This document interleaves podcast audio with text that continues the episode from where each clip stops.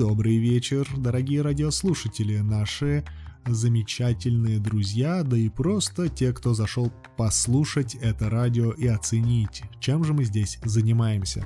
Сегодня мы, кстати, занимались следующим – с учениками первой ступени мы подготовили для вас небольшой выпуск новостей. Ребята самостоятельно нашли инфоповоды, подготовились и прочитали новости, которые показались им актуальны и интересны. Напомню, что новости – это ответ на 5 вопросов.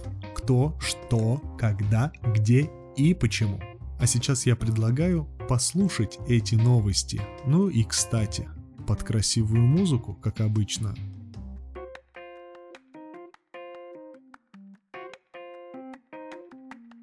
И первая у нас в эфире Анастасия Бутусова со своим новостным блоком. Встречайте, Анастасия.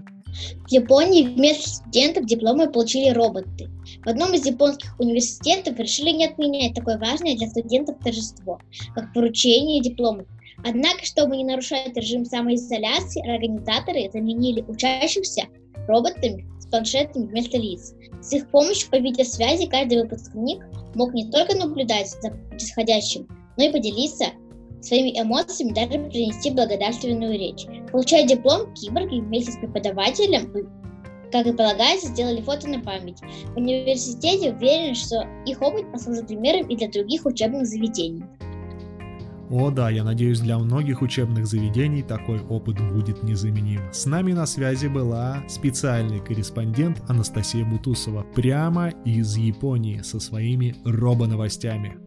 А что же вы знаете о самых маленьких живых организмах, которые живут вместе с нами, существуют рядом с нами и даже прямо на нас, и даже внутри нашего тела? Ладно, мы узнаем чуть больше об этом от нашего специального корреспондента Инны Авакян. Здравствуйте, Инна. Давайте сразу определимся в названии коронавируса. Это не название одной болезни. Под словом коронавирус Конкретно сейчас подразумеваю лишь один из 39 видов из семейства коронавируса. Он носит номер 2019 nCoV. Цифры обозначают, что штамм впервые выявлен в 2019 году. Кстати, странное название коронавируса действительно действительно имеет отношение к короне. Бактерии, которые вызывают коронавирус, обрамлены ворсинками, внешне напоминающими царский головной убор. А я напоминаю, с нами была специальный корреспондент Инна Авакян прямиком из микробиологической лаборатории. А прямо сейчас из Кремля специальный корреспондент Александр Водоватов подготовил небольшой новостной блог с исчерпывающей информацией от центральных органов власти. Александр. Путин проведет совещание в борьбе с коронавирусом. Москва 13 апреля. Эм, президент России Владимир Путин в понедельник проведет по видеосвязи совещание о санитарно-эпидемиологической ситуации в стране в свете борьбы с коронавирусом. С докладными выпустят вице-премьера Татьяна Галикова и мэр Москвы Сергей Собянин, сообщил пресс-секретарь гла- главный, главы государства Дмитрий Пексов. В начале второй половины дня будет совещание санитарно-эпидемиологической ситуации в России. Это будет режим видеоконференции выступит в целом по общероссийскому фону. Татьяна Галикова и по, и по Москве выступит Собянин. Разумеется, бу будут и слова президента. Состоится также обмен мнениями сверка часов. В целом так обстоят дело, дело с борьбой коронавирусом, сообщил Пексов. Журналистам говорят о рабочем графике. Отлично, надеемся, что рабочий график будет гораздо более рабочий, чем тот, который у нас есть сейчас. Спасибо, Александр, спасибо за исчерпывающую информацию. А любите ли вы истории так, как люблю ее я? Я, например, обожаю рассказывать истории, особенно те, которые произошли со мной. Но истории, которые произошли чуть раньше, расскажет нам специальный корреспондент Олеся Королева с исторической справкой о сегодняшнем дне. У меня немного исторических сведений про 13 апреля. Оказывается, 13 апреля 1902 года в России были проведены первые испытания первого в стране троллейбуса. Испытания первого троллейбуса в стране проводились в Санкт-Петербурге. Впервые идею изобретения подобного средства передвижения высказал немецкий инженер Вильгельм Сименс. Э, еще его братья экспериментировали первые троллейбусы в своей стране. Да, Германия лидировала в это время, и уже там была открыта путеводная, первая путеводная линия троллейбусная. А в России уже вот в 1902 году только появились первые троллейбусы.